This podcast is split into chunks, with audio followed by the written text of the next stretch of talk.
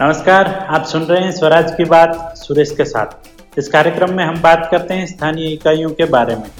हमें विश्वास है कि यह बातें स्थानीय शासन के 32 लाख से ज़्यादा जनप्रतिनिधि, नीति निर्धारकों और अध्यापन करवाने वाले सभी अध्यापकों को उपयोगी होगी।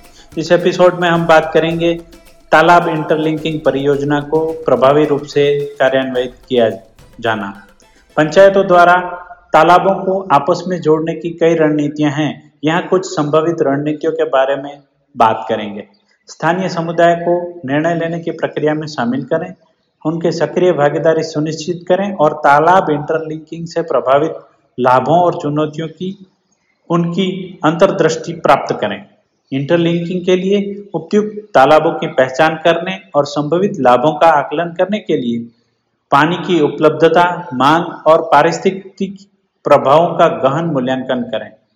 स्थानीय परिस्थिति तंत्र वन्य जीवन और वनस्पति पर अंतर संबंध के प्रभावों को समझने के लिए पर्यावरणीय प्रभाव मूल्यांकन करें।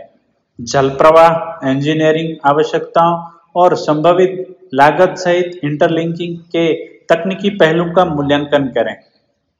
सरकारी समर्थन और सामुदायिक योगदान दोनों को ध्यान में रखते हुए इंटरलिंकिंग परियोजना के लिए धन सुरक्षित करने के लिए एक विस्तृत वित्तीय योजना विकसित करें।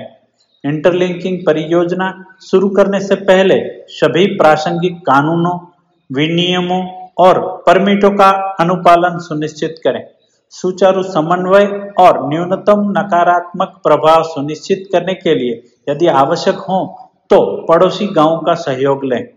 समान जल वितरण और संरक्षण पर ध्यान केंद्रित करते हुए आपस में जुड़ी तालाबों की निगरानी और प्रबंधन के लिए एक व्यापक जल प्रबंधन योजना विकसित करें। जलवायु परिवर्तन अनुमानों पर विचार करें और इंटरलिंकिंग परियोजना में जलवायु लचीलापन उपायों को शामिल करें। तालाबों को जोड़ने से लाभों और स्थानीय समुदायों पर उनके संभवित प्रभाव के बारे में जनता को शिक्षित करने के लिए जागरूकता अभियान बनाएँ।